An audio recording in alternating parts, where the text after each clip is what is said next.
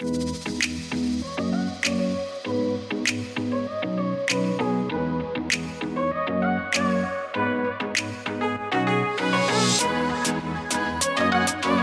Pro Talk Podcast, the fastest way to increase your knowledge with the brightest minds of physical therapy in your pocket.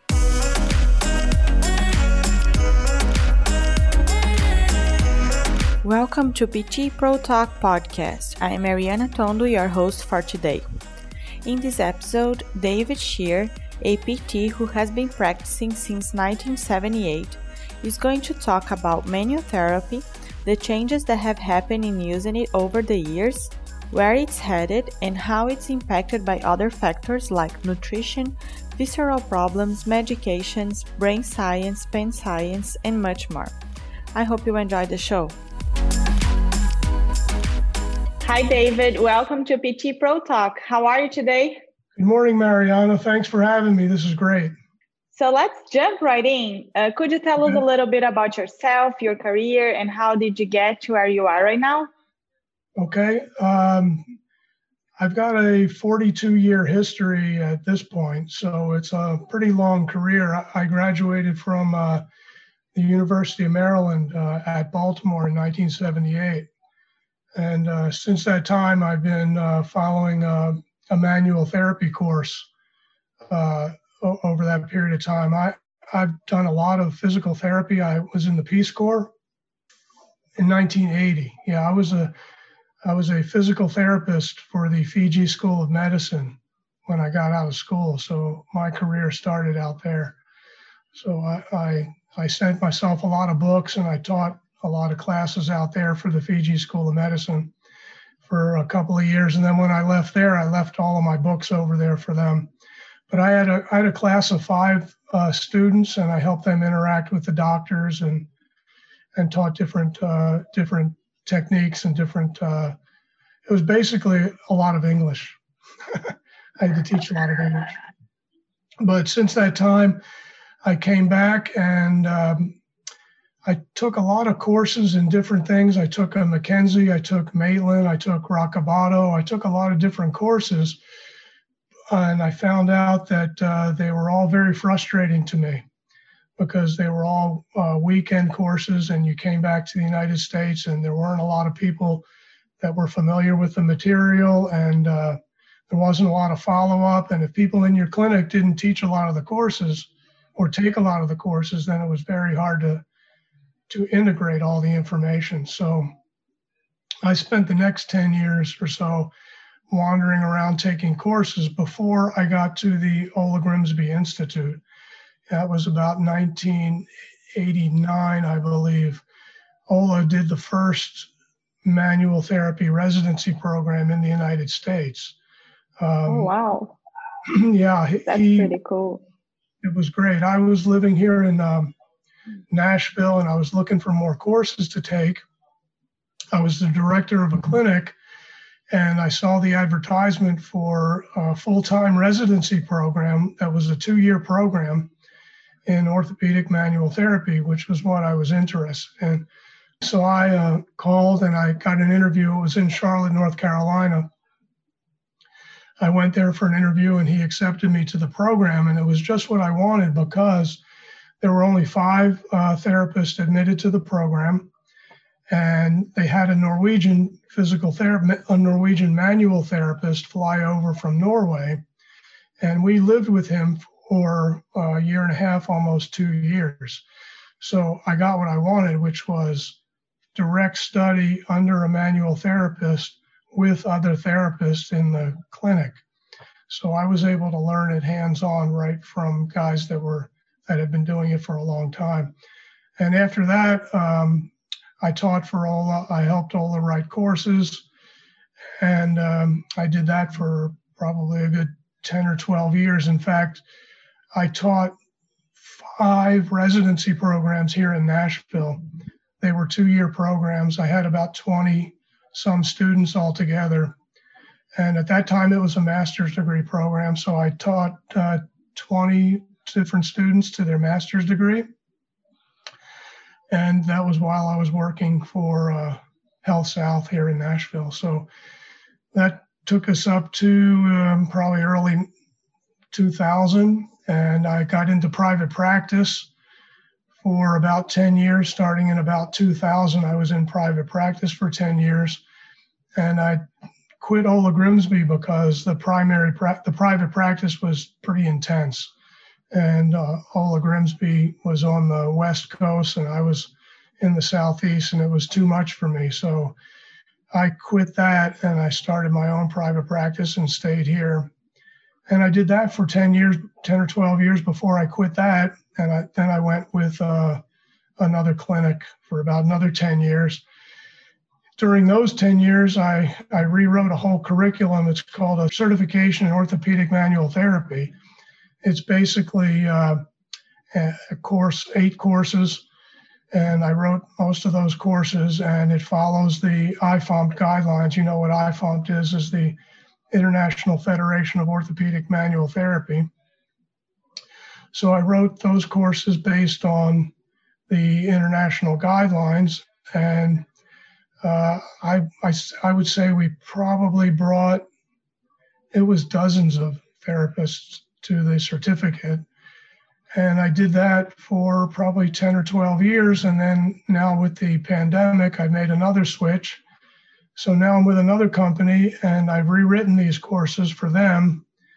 And I've just got finished uh, teaching the introductory course, which I now call uh, becoming a multimodal manual therapist because I think then we'll, we'll, we'll, probably get to that here in a little bit because I think the the um, the landscape of physical therapy and manual therapy has changed quite a bit in the 40 years for sure and in the last 10 or 20 years quite a bit as well. So I call it the becoming a multimodal manual therapist because I'm trying to include all the things that uh, are needed to treat a patient, you know, including nutrition and exercise and stuff that wasn't included in the mm-hmm. early basic stuff of manual therapy. So that's how I got to where I am right now.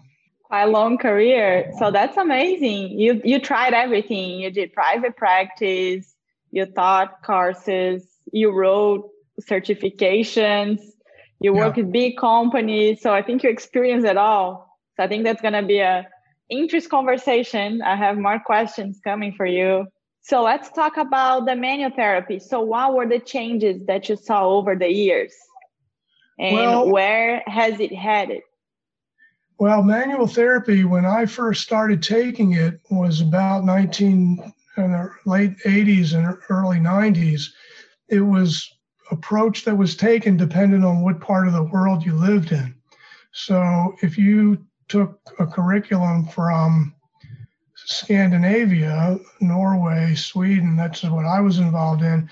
It was all a biomechanical approach. Everything had to do with uh, arthrokinematics and, and, and joint movement. And, you know, it was felt that most things could be fixed with a biomechanical approach. But if you took courses in another part of the world, like uh, Australia, New Zealand, uh, even South America, it was more uh, a neurophysiologic approach. It was uh, Maitland.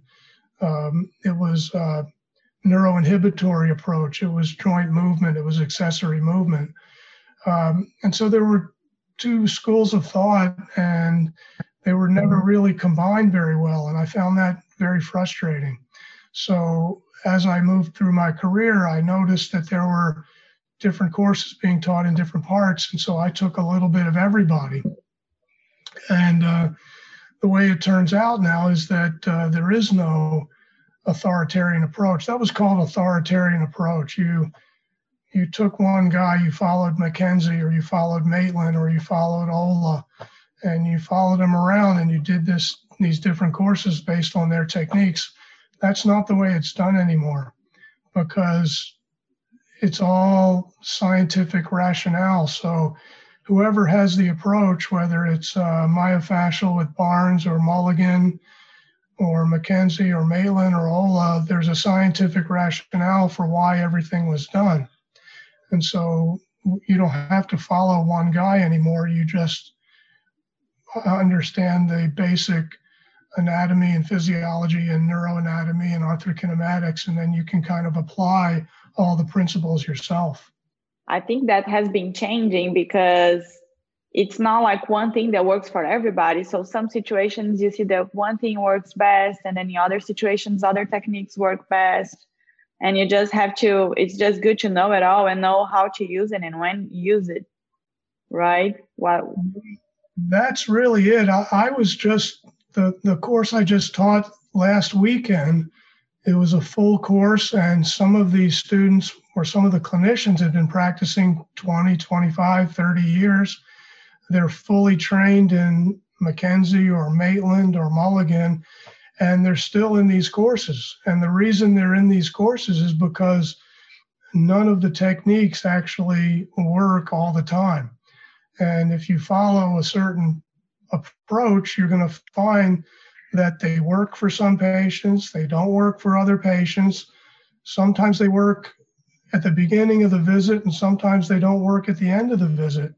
So you all, all clinicians want more information and more techniques. So that's why I wrote Becoming a Multimodal Manual Therapist, which means let's use everything that everybody has and let's go ahead and during one visit or during your multiple visits, I'll use a McKenzie technique, a Maitland technique, a Mulligan technique, a Barnes technique, a Grimsby technique, a Norwegian. It doesn't really matter you just change and adapt according to what the patient presentation is.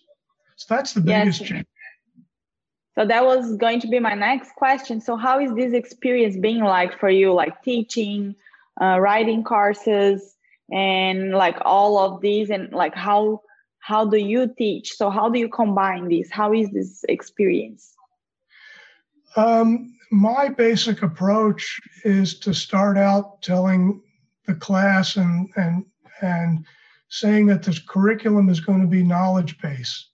And so uh, when you when you go through the hierarchy of learning, which you need to do to prepare a course, you have to start with knowledge base. You you can't just teach evaluation techniques or treatment techniques. You have to have an understanding of um, histology, neurophysiology, arthrokinematics, biomechanics, uh, neurophysiology, traumatology, uh, you know, biopsychosocial, the sociology, the psychology. And so to me, I approach these courses by saying that we're going to increase everyone's knowledge base because the bigger your knowledge base is, the more you can layer on your ability to uh, evaluate the patient. You know, um, uh, you know, how can you synthesize all this information to perform an evaluation and make a clinical judgment about what to do next? And you can't go in and get a technique and go back and apply it. It doesn't work. But if you have a, a very broad knowledge base, you can apply any technique. So, what I tell all these students, clinicians really, uh, in all these courses is get out your Gray's Anatomy, get out your Netter's book, and get out whatever basic resource book you need and put it on your desk with the patient in your clinic and start learning everything you can about the human body because it will have an application to one of these clinical approaches. The thing that's interesting is all the clinical approaches work. They all work, but they they don't work all the time. So you have to be able to move between one approach and another.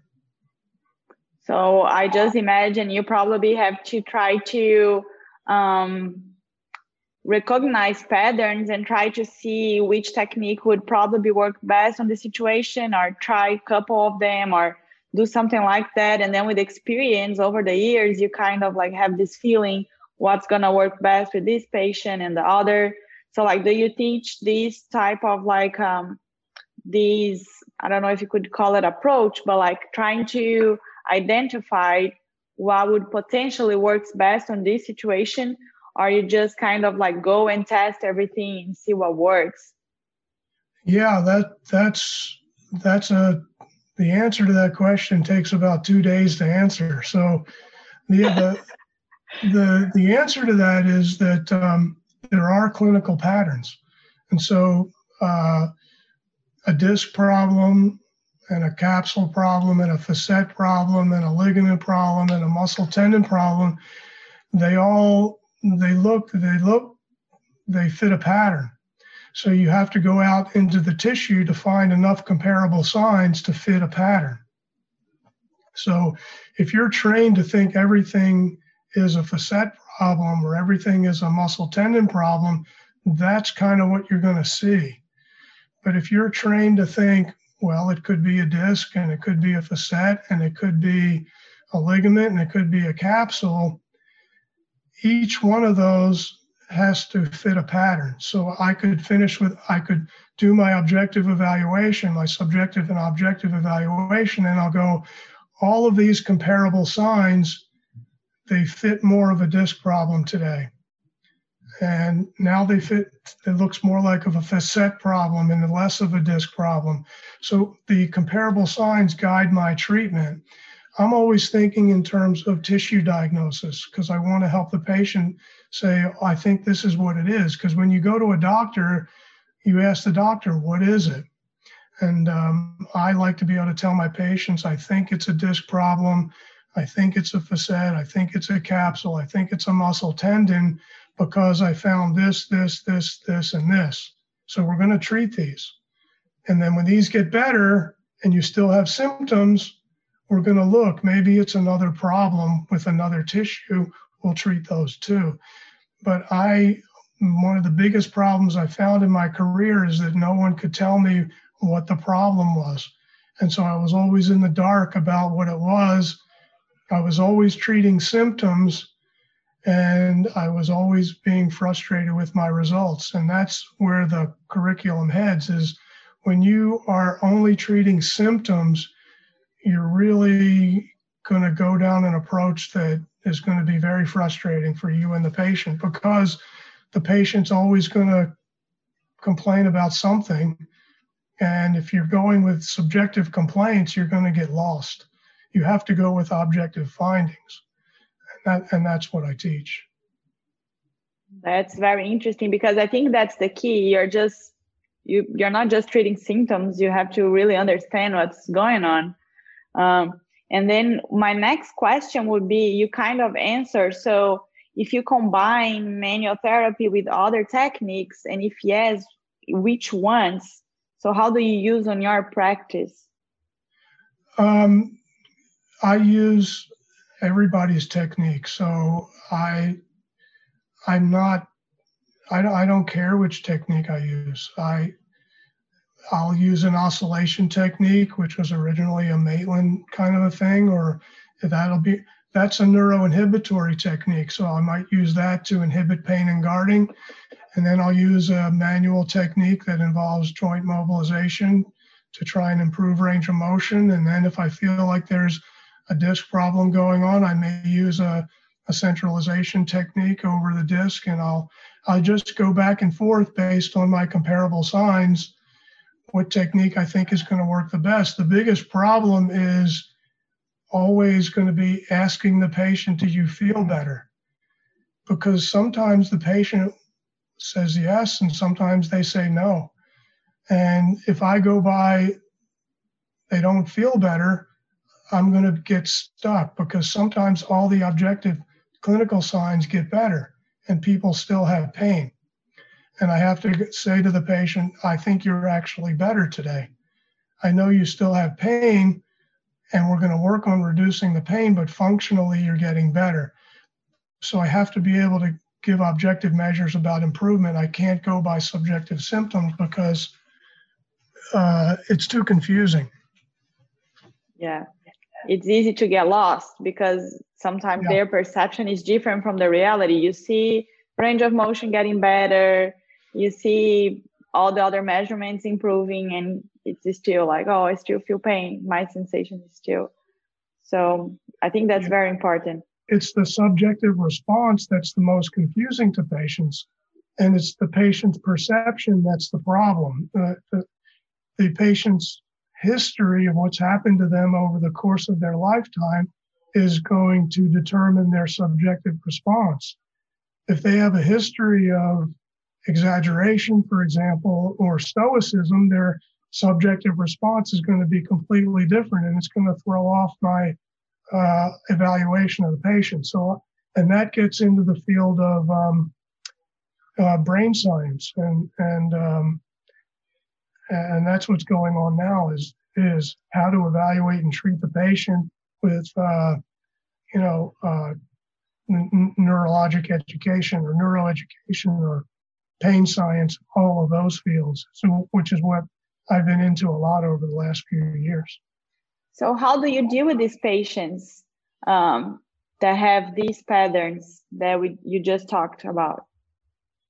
Um, it depends on their level of uh, subjective interpretation. There are some patients. So we talk about how to how to handle the patient. So you can do a local intervention where you can go in and mobilize it or manipulate it directly. Sometimes you can't touch them because it hurts too much. So you have to do a regional approach, which means, well, your lumbar is hurting, but I can't touch that today because it hurts. We'll work on your hips or your thoracic. And then there's some patients that are so um, subjectively involved that they don't want you to touch them at all, which means you have to do more of a global type treatment that's neuroinhibitory. We talk about um, breathing or relaxation or somehow detonify the sympathetic nervous system, activate the parasympathetic system, and then maybe if their system goes down a bit, maybe then I can gain access to try and mobilize a joint or get into some some other region. So um, it, it, it, it's hard. It, it's hard to do, but it, it's based on the sub, patient's subjective response. Yeah, I think these are the most challenged patients because it it goes off a little bit from the physiologic aspect of everything that we are trained and used to. So I think it's like a challenge on like how to deal with these patients, how to approach them and try to be effective. So um, I think that's something that all of us are dealing uh, more and more. So I just like to hear your opinion. And so you, we know that manual therapy is impacted by a lot of different factors like nutrition, visceral problems, medications, and brain uh, science and pain science that we just talked a little bit about. So, would you like to talk a little bit about these factors and how they impact on manual therapy? Yeah, that's uh, that's where uh, that's where the course multimodal manual therapy comes in because I think one of the main things we're finding is that um, for example, uh, nutrition is, has a huge effect on musculoskeletal health. And I've read some recent studies this year and last year. There's a syndrome called metabolic osteoarthritis, which means that the way that you're eating affects the health of your tissue. It's acknowledged that your eating patterns will, you know, cause uh, cardiovascular disease and liver dysfunction and gall, gallbladder issues and stomach issues. Well, now it's been now it's being determined that uh, the nutritional factors can cause osteoarthritis, and so we've got to start talking to patients about their nutritional health because it's not only going to affect their triglycerides and their heart health, it's going to affect the integrity of their musculoskeletal tissue and their joints. And I'm sure over the years, it's going to be found out that it affects not just the cartilage, which is a, you know, which is a chondrocyte. It's going to affect the fibroblasts. It's going to affect the ligaments and the disc and the muscle tendon and all that. So I think nutrition is the probably one of the biggest things. And in terms of visceral health, I I know that I've treated a, a lot of patients over the years that for a long time, I was seeing mid thoracic problems that looked exactly like facet irritations, and they wouldn't respond to therapy. Um, they would, but temporary, and it would come back. Before I, I finally understood that um, the gallbladder was referring to the thoracic spine. And so I had to ask about digestive health and everything in the center of your body, from your gallbladder, your liver, your lungs, your heart, and your esophagus, can all refer back to the thoracic spine. So uh, this you have to ask patients about their visceral health, and it's not that we're going to make any medical determinations, but it impacts a percentage of their symptoms, a, a percentage of their subjective complaints of pain. So we should be able to talk to patients and ask them about all these other aspects. And if needed, you just say, well, I think you probably need to see your physician because I don't have enough comparable signs to get you better. The problem in your back is probably coming from somewhere else. I think that's crazy, uh, especially like nutrition. Uh, I think it's something very new, or at least people don't talk much about it, like combining this with physical therapy. At least like the physical therapists themselves, I don't think um, we learned that I didn't, at least in college, like how how impacts. I think it's so. I'm just curious, like how do you study that? Like how did you learn that? Did you go like uh, just researching by yourself? There is courses that they teach about it or they talk about it. For the for the visceral health? Nutrition the nutrition. Yeah so there's there's just a lot of courses on the market right now where you can uh, just this past summer i took a, a 12 hour course and a couple other podcasts and there's a lot of there's a lot of articles and books out on uh, a, a, big word that's being used right now is the microbiome uh, which is the which is your intestines so your, your intestinal health has now been shown you have trillions of cells in there that are viruses, bacteria, fungus that are responsible for the health of your body. And depends on what you eat, depends on the health of your uh, microbiota. There's only a one cell difference between the membrane of your intestines and your bloodstream. So anything you eat goes right into your bloodstream which then affects your circulation. And then it's called the gut brain axis. So that if you eat something, it's going to break down into certain, uh, you know, chemical compounds, which then affect your mental health. So it passes not only through your gut axis uh, to your bloodstream, but then it passes through the blood brain barrier and it, it affects your mental health. So the courses are all over the market. Um, you know, they're just they're just everywhere. And I, am I'm, I'm more interested in uh, the gut brain axis and the microbiome and how to eat to improve that. I mean, it, has been shown now that uh, you know um, I'm blanking on the name, the probiotics. It's it, even the probi your probiotic health in your intestine has an effect on your physical health and your your mental health as well. And it's going to, in my opinion, it's going to be shown over the years that certain parts of your intestines has certain uh, probiotics that affect certain mental diseases and psychological health. So at a certain point, we're going to be now we take certain probiotics and it'll be take this probiotic to improve this aspect of your health probably but but it's really in the infancy stage, I think, of nutrition right now.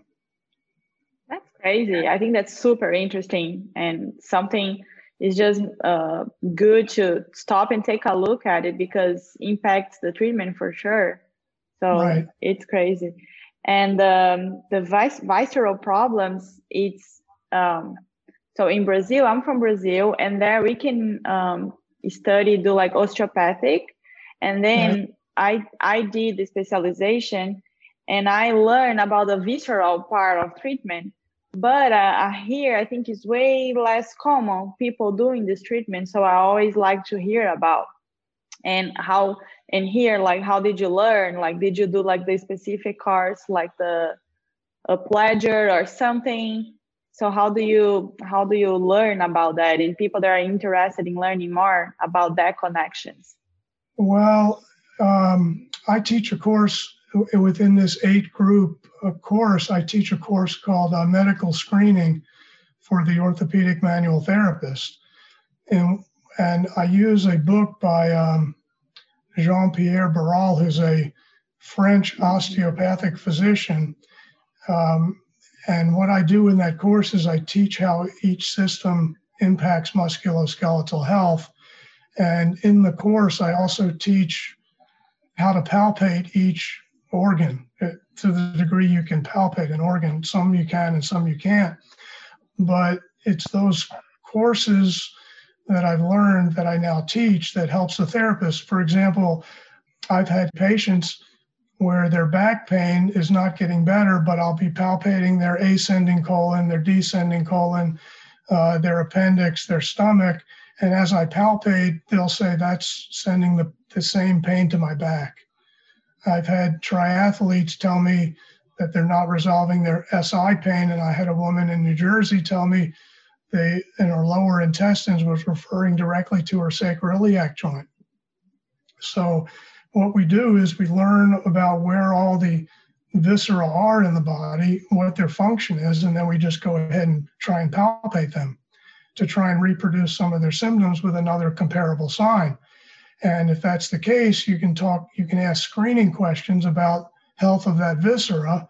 And if it's an issue, you tell them that they need to see their physician again because it's outside the scope of my practice to do anything with viscera, but it is within the scope of my practice to refer them to a physician if I think that that's you know where the next step in their health come comes in. Yeah, and being able to assess that and help the patient, just guide and referral, I think it's available. It's just take us to the another level so you can like really screen the patient and help and quickly refer recognize what they need and just refer them. So I think that's it's just amazing. Um, one more thing we would talk about is the medication. So how do you think the medication impact manual therapy? Uh, the medication has a big impact on manual therapy, uh, mainly uh, NSAIDs and cortisone. So the it's been shown that uh, NSAIDs um, over the counter NSAIDs even, uh, it weakens the health of the collagen. And so, from a histologic standpoint, most of our, all of our patients are complaining about damage to a fibroblast or a chondrocyte. Some piece of collagen is damaged. That's what they're telling us. And the health of the collagen is impacted not just from the nutrition, but from the medication that they're taking. So, in case of cortisone, it, it, weakens the health of the collagen. And in the case of uh, uh, nonsteroidal anti-inflammatories, it weakens the collagen. So anything that we do to the patient in terms of mobilization or exercise, um, we have to pay attention to the weaker parts of the collagen because most therapists um, I found over the years overdo their treatment and they're not taking into account the weakest tissue. And medication often weakens tissue, nutrition weakens tissue, and we have to dose the patient down in terms of how much uh, stress we're going to apply to weak collagen. So, medication is very important. And not only that, if the patient is uh, highly has a high sympathetic tone, for example, they're always agitated, they always have anxiety, they have a high sympathetic tone, that means that their system is producing cortisol all the time, which is, you know, it's an anti-inflammatory in some ways, but the cortisol tends to weaken the collagen too. It's just a derivative of cortisone. So uh, the mental health and nutritional health and the uh, and the uh, the medication all all impacts the tissue health. I I love your broad view about all these factors because many times we don't pay attention to them. So if other therapists that are here, like are listening to us here on the podcast, if they are interested in taking a course, they can take a course with you, like you offer to all the public, or is just for this clinic that you work? How how does it work? At the moment, these courses are, because of COVID and everything, these courses are just being offered within the company that I'm with now. Um, okay. I have taught some of these courses to hospitals and other therapists in the past, but at the moment, that's not being done. Okay. So, if people wanted to keep an eye on your uh, schedule, do you have like a website or something that they can take a look? maybe in the future when you you know when this pandemic uh, we get over this this phase i i, I actually don't have a website um, I, anybody can contact me i guess that's okay um, okay so that, that would do you okay. have do you have like a email or something that yeah, people can um, they can use my work you? they can use my work email david.sheer at starpt.com and I, I take oh. all questions through there. I'm willing to, you know, work with anybody, we'll talk about any patient at any time. That's fun for me. So I'm happy to do that. Thank you so much. I really appreciate that. Um, and let's go to our final questions. So, okay. what is your favorite resource of information? Any books or specific papers you like? I get my information from everywhere. Um, I use PubMed off the internet a lot, so I'm, I'm looking at a lot of recent studies. Um, I still like my anatomy books the best. Um, anything that can tell me about uh, the my, anything that's going to broaden my knowledge base. I, have done a lot of recent study on on brain function and and uh, the path, the ascending and descending pathways to the central nervous system just learning about that information uh, impacts patient care and uh, directly. So I get my information from everywhere. Okay. Uh, and what would be the best advice you can give to the physical therapists that are starting their careers? Probably, I would say to approach the patient and approach the profession with a lot of humility because we, we just don't know. And the best thing is to do is to listen to the patient and don't think that your approach is the only one that's going to be effective. Um, just approach them with humility because most often we're, we're not right. and we, we've got to be willing to, to shift gears and look for other look for look for other ways of doing things. Very true everyone is different and sometimes what we think is gonna work they just don't work so yeah doesn't work yeah yeah doesn't. and what personal qualities or abilities do you think are important to become a successful physical therapist you have to like the human body and you have to like to study the human body and i think you have to have good psychomotor skills so you know if you have good eye hand coordination and good feel for tissue and that would be the main thing. Um, my career, I was uh, in athletics a long time, so I always had good eye hand coordination and good feel for tissue. So that always helped me. So that would be the main thing. Okay, uh, great. And um, do you have any social media that people can find you as well? I don't know uh, if you have or not, but I, I don't have anything in particular that I'm that I'm on. So I think we just went through everything. I don't know if you want to add something else that we missed or. I'm, I'm satisfied. I think that was that was great. Uh, those were good questions, and I feel I feel like uh, I I told you what I do. So, David, thank you so much. I really appreciate you taking the time to talk with me today. And congratulations on, on your journey. I think it's uh, pretty amazing, everything that you've done so far uh, all your experience, and I love your view um, that is very broad and trying to look at all the factors and all the techniques. There is not just one thing that works. And I think that's very important because sometimes people just get stuck with something and they are not open to other things that can impact, influence uh, their treatment or be more effective. Or I think it's just so important to be open. And I loved hearing uh, your your approach, the way you teach, the way you treat. So thank you so much. Well, thank you, Mariana. I, I appreciate you taking the time to, to listen. So thank you very much.